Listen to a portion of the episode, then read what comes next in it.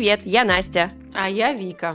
Мы мамы и на личном опыте знаем, как сильно материнство меняет нашу жизнь. Это подкаст «Родила и поняла» от онлайн-фитнес-школы «Секта», направление «Секта Мама», где мы учим мам находить время для себя и использовать его с максимальной пользой для здоровья, физического и ментального, кстати.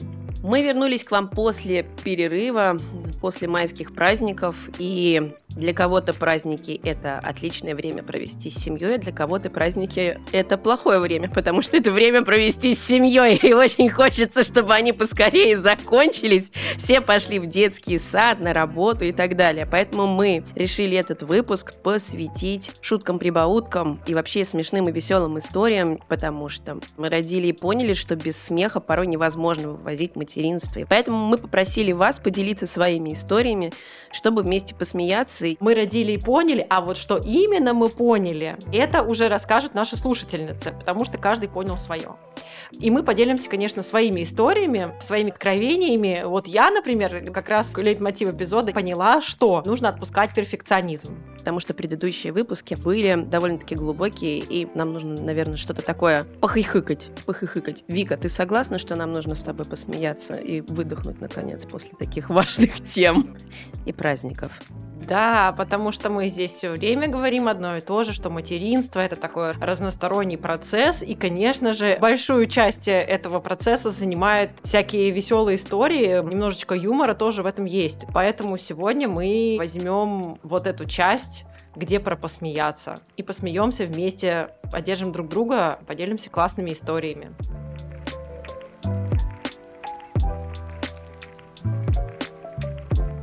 Знаешь, еще что мне кажется важно сказать, что если сейчас есть ощущение, что все плохо и катастрофа, великие шансы, что через год ты будешь это рассказывать как суперскую историю в какой-нибудь компании и смеяться, еще и фотки показывать, видео, говорить, представляете, как мне было ужасно в этот момент, как смешно сейчас. Для начала мы перед тем, как записывать эпизод, выяснили, что вот у меня много веселых историй, а у Вики не так много веселых историй. И Вика, расскажи мне, пожалуйста, как так вышло? На самом деле, тут немножко иначе, в плане того, что вот эти вот всякие тодлеровские истории, где ребенок что-то учудил, они, во-первых, у меня уже немножечко подзабылись, потому что мой уже почти школьник старший, а младшая еще в таком возрасте, когда, в принципе, всему умиляешься, всему улыбаешься, потому что она еще очень маленькая. Но вот каких-то таких курьезных историй, прям над которыми мы там долго смеялись с мужем, в последнее время не было, потому что, во-первых, я по натуре жуткий перфекционист. И, кстати, я долго думала о том, почему же у меня вот так сразу в памяти не всплывает ничего забавного. Потому что я на самом деле всегда устраивала за ребенком какой-то тотальный контроль. Диктатура! Диктатура, контроль. То есть у него даже не было такой возможности, чтобы что-то напакостить, потому что он всегда был под моим присмотром. Тяжелое детство, игрушки прибитые к полу. Тяжелое детство, да как это, мама-вертолет, который все время летает, э, кружит. На самом деле не совсем так. Вообще он много проводил времени со мной, потому что я все время работала на удаленке. И ребенок все время под присмотром, поэтому пакости где-то отдельно от меня он не успевал. Это и хорошо, и плохо с одной стороны, потому что вроде как ребенок под присмотром, все классно, никаких курьезов не происходит. А с другой стороны, я вот подумала, наверное, когда ты отпускаешь -то тотальный контроль и даешь ребенку свободу личности, самовыражения, происходят всякие забавные моменты, у меня в этом плане немножечко есть провал. Поэтому я считаю, что, наверное, детям стоит давать чуть больше свободы и родителям чуть больше расслабляться. Слушай, у меня прям история специально. Наша постоянная слушательница Надежда прислала свою историю, которую мы обещали зачитать. И здесь к вопросу о том, что неважно, как ты смотришь за ребенком, ты можешь поставить за ним камеры, он все равно найдет, как нашкодить. Надеюсь, вам тоже понравится. Это шедевр. Итак, Надежда пишет. Расскажу вам, как хотела своему ребенку сделать красиво, инстаграмно, но сдалась. У нас есть вигвам от старшего, и младший его просто обожает. Сидеть там, прятаться, медведя затащить и на нем в домике лежать. Но он у нас ни разу не стоял два дня подряд, потому что малой в первый же день, как я его ставлю, гадит туда. Я думала, ну вышло так. Стираю, ставлю опять тут примечание редактора хотела сказать. Так всегда бывает. Ты думаешь, ну это случайность. А потом выясняется, что нет. Спойлер, это система. Так вот, возвращаясь э, к истории Надежды. Я думала, ну вышло так, стираю и ставлю опять. Но история повторилась уже раз семь. Как мы с вами поговорили, это система. Причем он большую часть дня в подгузнике, но успевает улучшить момент. Короче, не понял он изысканного декора, решил, что это деревенский сортир. И если вы думали, что история закончилась на этом, то нет. Там есть продолжение. Второй акт. Я убрала вигвам. Знаете, что случилось сегодня? Малой пошел и нассал мне в ботинки. Пришел в прихожую, поставил в них ноги и совершил ритуал отомщения. После этого, на самом деле, наша слушательница Надежда не написала, но мы выяснили, что, скорее всего, она родила кота, и теперь осталось только приучить его делать то же самое в тапке к мужу, если он хулиганит. Не знаю. И здесь, кстати, к вопросу о том, что тишина — это самый страшный звук в материнстве. Особенно, если это резкая тишина. Тишина, когда у тебя маленький ребенок, это реально опасная штука, в первую очередь для психики родителя. Да, точно. Факт. Но, например, старший, он у меня научился не афишировать то, что если он где-то что-то накосячит, обычно это всплывает недельки через две. То есть недавно он рисовал у себя на столе и каким-то образом так увлекся, что, в общем, краска полетела на стены везде. Когда через пару недель я увидела, что ребенок бежит с тряпкой в комнату, я говорю, ты что хочешь сделать? Пыль протереть? Не, говорит, я пойду стены помою. В этот момент я повернулась на него, смотрю, что со стенами не так. Он говорит, ну я там краской испачкал. Я говорю, когда? Он такой, ну, пару недель назад. То есть в моем случае сейчас обычно все это всплывает потом, а не сразу. А он красавчик. Слушай, ты знаешь, это самое главное, что он оттирает во всей этой ситуации, потому что осознал. Обычно это выглядит так. Мама прибегает к тебе ребенок, говорит, мама, я так тебя люблю. Первый вопрос, а что ты сделал? все ли в порядке. То есть ты так ждешь этой фразы, а потом, когда ты уже привыкаешь, ты уже становишься прокачанным родителем, ты такой, это ж неспроста. Вот. Здесь очень важный момент, который я только что уловила, вот эту связь, когда ты перестаешь быть вечно надзирающим родителем, который все контролирует, и немножко расслабляешься, оставляешь какие-то границы, и в этот момент ребенок учится вот этим вещам, которые неизбежно человек все равно когда-то научится. Где-то хитрости, где-то изобретательности, Хорошо, если это будет вот в такой вот безобидной форме. Или в вигвам ходишь, так сказать, показывая маме, что ты не, не оценил. Да, или ходишь в вигвам не оценил вкусовых пристрастий. Дети удивительным образом целеустремленные. Точно. Вижу цель, не вижу препятствий.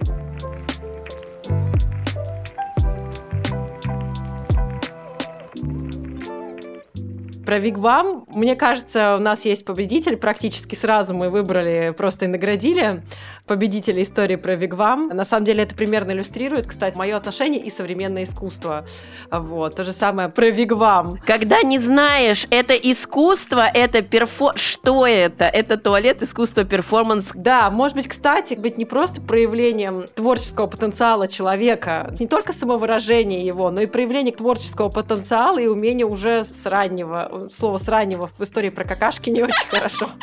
А с юных лет демонстрировать свой творческий потенциал и умение делать перформансы. А, итак, кстати, про перформансы. Очень крутая история еще одна, очень, между прочим, актуальная, потому что а, родители, которые родили ребенка 3 4-5 лет назад, они определенно большая часть жизни детей попала вот на эту ковидную самоизоляцию. Еще одна история нашей слушательницы Алены. Период приучения ребенка к горшку пришелся на ковид и старт удаленной работы у моего мужа. Он руководитель отдела аналитики в крупной компании. Чтобы мотивировать ребенка ходить на горшок, мы с мужем всегда очень радовались результату, хлопали в ладоши, оценивали объем проделанной ребенком работы.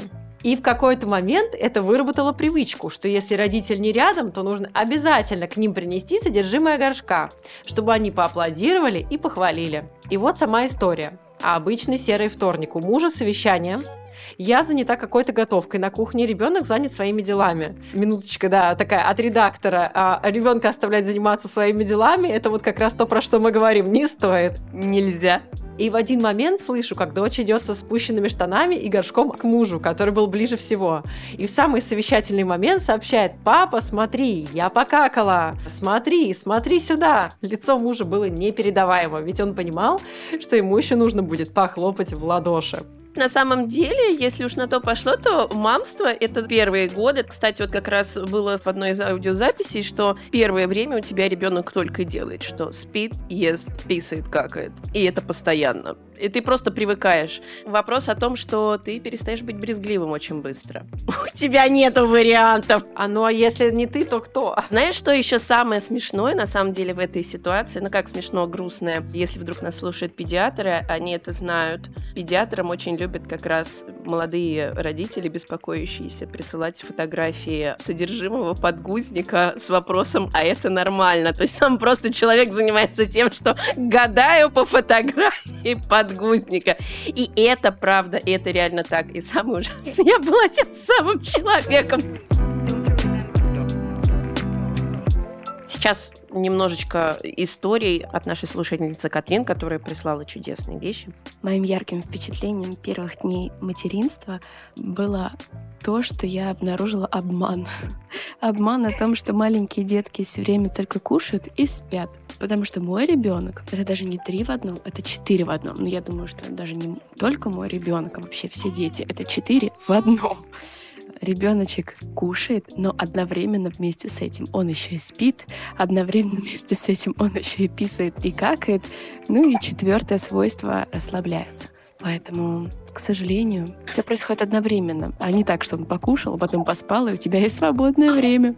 Но на самом деле это все была просто ошибка того, что я, как и многие девушки, очень готовилась к родам, я очень много читала про роды. Это была моя первая беременность и мой первый ребеночек. Из-за того, что я слишком много внимания уделяла родам, я мало внимания уделила самому материнству и тому, как вообще выстраивать режим ребеночка, как он должен спать, как он должен кушать, вот это все. Я как-то думала, что это само собой. Ну, будет спать и есть. Классно. А на самом деле нет. И, наверное, хотелось бы рассказать как можно большему количеству подруг, девушек о том, что роды, они случаться в любом случае. Да, к ним нужно готовиться и знать что-то основное. Но самое главное — готовиться к материнству и к первым месяцам материнства, когда очень важно выстроить режим ребенка, а то потом будешь сидеть и думать, да что же меня за четыре в одном, а в остальном я просто мучаюсь. Про обман. Сейчас со временем можно посмеяться над этим, что ты думаешь, сейчас вот родишь, сейчас материнство красивое, светлое начнется, готовишься к этому моменту, а потом хоба! И выясняется, мне понравилась фраза, что ребенок это 4 в одном. Иногда 5 и 10 в одном. Вот честное слово. И причем еще один из них это источник стресса. Это, мне кажется, постоянная функция, которая не выключается просто. Она вшита в ребенка. Ну, кстати, в родительстве всегда же ожидание, реальность. И даже в предыдущем эпизоде мы с Леной Дегтяри это выяснили, что невозможно, даже если суперосознанный человек в полной мере подготовиться к материнству. Я готовилась, то есть я готовилась к каким-то прикладным вещам. Как раз к тому, что может быть... Вот. А вот к тому, что будет вызывать внутри тебя, например, ребенок, какие эмоции, какие чувства, я разберусь, у меня этого не будет, это все не про меня. А потом это про тебя, потому что четыре в одном становишься ты. У тебя уже только не такие моменты, да, что ты одновременно спишь и ходишь в туалет, а у тебя... И еще ешь, и отдыхаешь, и расслабляешься. Вот я не знаю, я так не могу, у меня что-то выпадает, как минимум расслабляешься. А еще, мне кажется, с появлением ребенка у каждого родителя открывается талант придумывать странноватые песенки. У меня муж музыкант, более того, он рокер, он пишет рок-песни, играет рок-музыку, но при появлении малышки, как по мгновению волшебной палочки, он придумывает песенки типа «Оплики, оплики, та-да-та-да, жопики». Да, как ни странно, почти все родители подчеркивают важность писек, попок, какашек и так далее. И мне кажется, можно вообще собрать какую-то коллекцию дурацких родительских песенок, поржать друг на друга. Это очень смешно.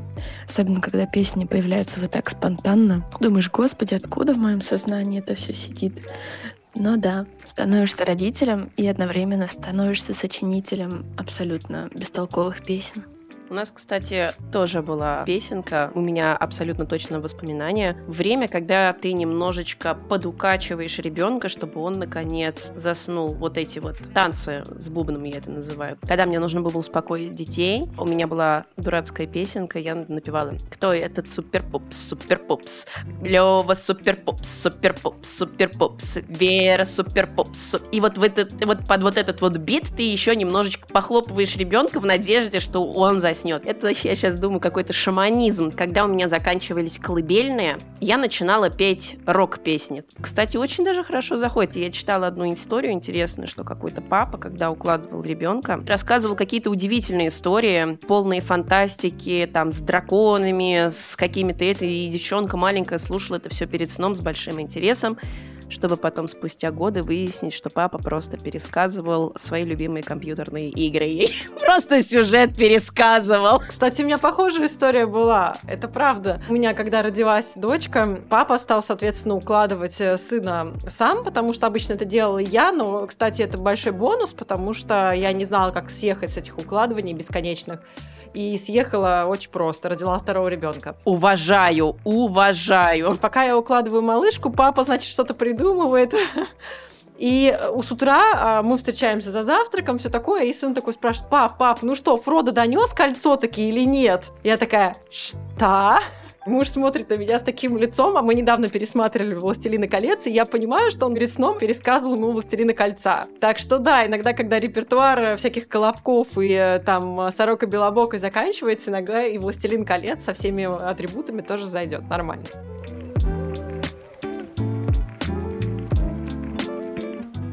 еще одна история от чудесной Валерии. Всем привет, меня зовут Лера, и я бы хотела рассказать про свой опыт, про то, как, родив первого ребенка, я очень хотела работать и строила невероятные планы, как я там в полгода выйду на работу и так далее. И как по прошествии трех лет я так и не вышла на работу, хотя безумно этого хотела. Но при этом я стала невероятно радостной и счастливой и гармоничной. Но, кстати, мы с этого, по-моему, и начали наше самое начало подкаста, самые первые эпизоды, когда мы говорим, что мы родили и поняли, что нужно немножечко снизить требования к себе. Здесь у меня колоссальная куча примеров, и я уже много раз рассказывала о том, что да, ты планируешь там поработать и все такое, а потом приходит ребенок, все меняется, и это нормально абсолютно, но еще мне очень понравилась мысль, которую мы обсудили с Леной в прошлом эпизоде, что когда ты смотришь на жизнь как на некую такую длинную прямую, ты понимаешь, что вот в сегодняшнем эпизоде, в который ты живешь, ты можешь работать, можешь не работать. Но если взвесить все то, что ты можешь дать своему ребенку и, условно говоря, там какой-то очередной проект, вес этих вещей, он несоизмеримый. Когда я понимаю, что это, наверное, то, что вряд ли я буду вспоминать лежа на смертном одре, что, о, да, помню, был такой один клевый проект, я вот там серьезно поработала, и это действительно было круто. Ты не будешь этого вспоминать по прошествию там 5 лет, 10 лет, а вот тот вклад, который ты сделал в ребенка, и как он потом к тебе вернется, и то, что ты будешь смотреть на ребенка и видеть, что этот человек, которого ты вырастил вот этими собственными руками, и он стал таким, каким он должен быть, он раскрылся в полной мере, это стоит намного большего, чем просто очередная работа или что-то такое. Поэтому мы всех обнимаем и поддерживаем тех, кто планировал что-то, но не совсем вышло. Это нормально. Ну, просто хочется поддержать, потому что иногда это может очень расстраивать, расстраивать, иногда это может приносить какие-то действительно сложные чувства и делать материнство не очень легким, когда ты думаешь, что будешь такой же активный, такой же продуктивный, как и до материнства, а выходит иначе. Но, как мы уже говорили в самом начале, что обычно ожидания и реальность в материнстве не сходятся. У нас есть на эту тему как раз аудио от э, Татьяны. Давайте мы прослушаем. Всем привет. А я как раз та самая мама, которая родила. И как поняла, всю беременность переживала, что не будет привязанности к ребенку, что как-то это э, все сложно, что у меня с мамой очень сложные отношения. А потом, как только родился, я как поняла, прям в ту же секунду. Удивительный был опыт.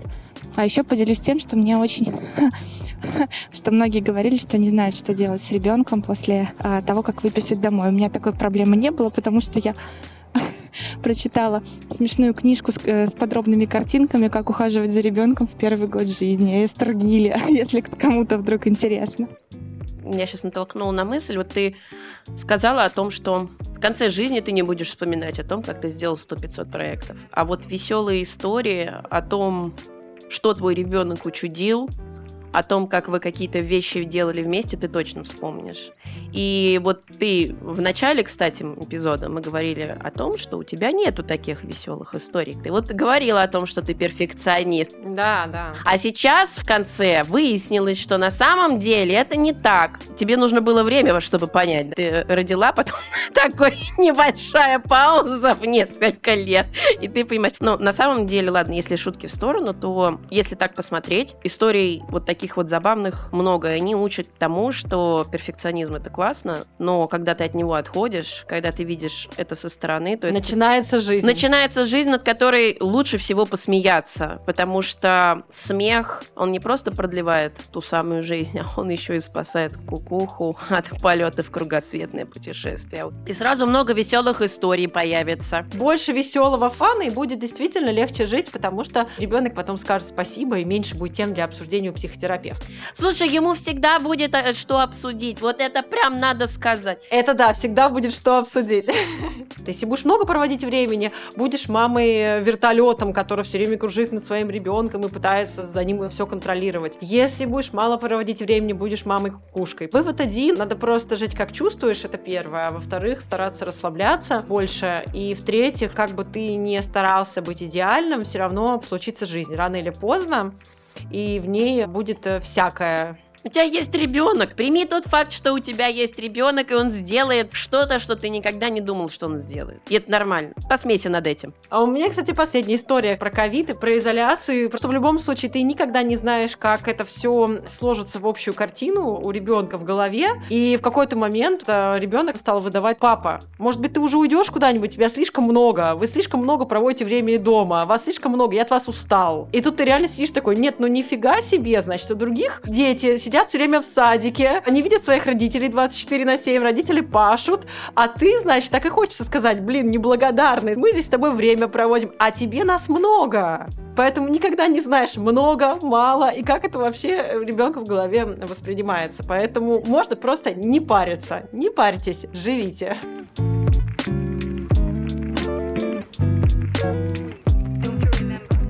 Мы решили порадовать вас не только веселым выпуском, но и приятным предложением. По промокоду «Родила» вы получаете возможность пройти первую неделю курса «Секта мамы с куратором» за 990 рублей. Промокод «Родила», вбиваете промокод, и там такие же веселые кураторы, как я. Они помогают. Инфосотка. Промокод и ссылка на курс будут в описании. Не пропустите такую возможность. Погнали дальше? Мы родили и поняли, что мы можем бесить наших детей гораздо больше, чем они бесят нас. Мы родили и поняли, что дети тоже устают от родителей. Это намек всем, что идите-ка погуляйте одни, вот что я скажу. А лучше не одни, а лучше с подкастом. Да, кстати, подписывайтесь на нас во всех соцсетях. Ссылки будут в описании к эпизоду. Надеемся, что вы посмеялись, повеселились, выдохнули и уделили время только для себя. Если вы думаете, что ваш ребенок от вас не устал, вам так только кажется. Может быть, он плачет не потому, что он соскучился, а наоборот, потому что вас стало слишком много. Спасибо тем мамам классным, которые прислали нам свои войсы, свои комментарии и рассказали свои истории про материнство, потому что это очень ценно, что мы делимся друг с другом не только какими-то серьезными вещами, но и можем просто вместе поржать. Это очень объединяет людей, очень сплочает и снимает напряжение. Мы очень хотим, чтобы вы рассказали, насколько вам понравился такой формат нашего подкаста. Если все классно, если вам было вместе с нами весело, то мы можем почаще проводить такой формат. Я думаю, думаю, что у каждой мамы таких историй навалом, и нам есть что обсудить, это совершенно точно. Поэтому пишите в комментариях, насколько понравилось, что вы думаете о таком формате, и мы периодически будем повторять такие выпуски, где мы просто с вами соберемся, обсудим что-то уютное, что-то смешное из материнства и поддержим друг друга. Нам важен ваш голос во всех смыслах. Наш подкаст выходит каждые две недели. Не забывайте подписываться на нас и наше сообщество «Секта Мама» в соцсетях, чтобы не пропустить новый выпуск. С вами была Настя и Вика. До новых встреч! Пока-пока! thank you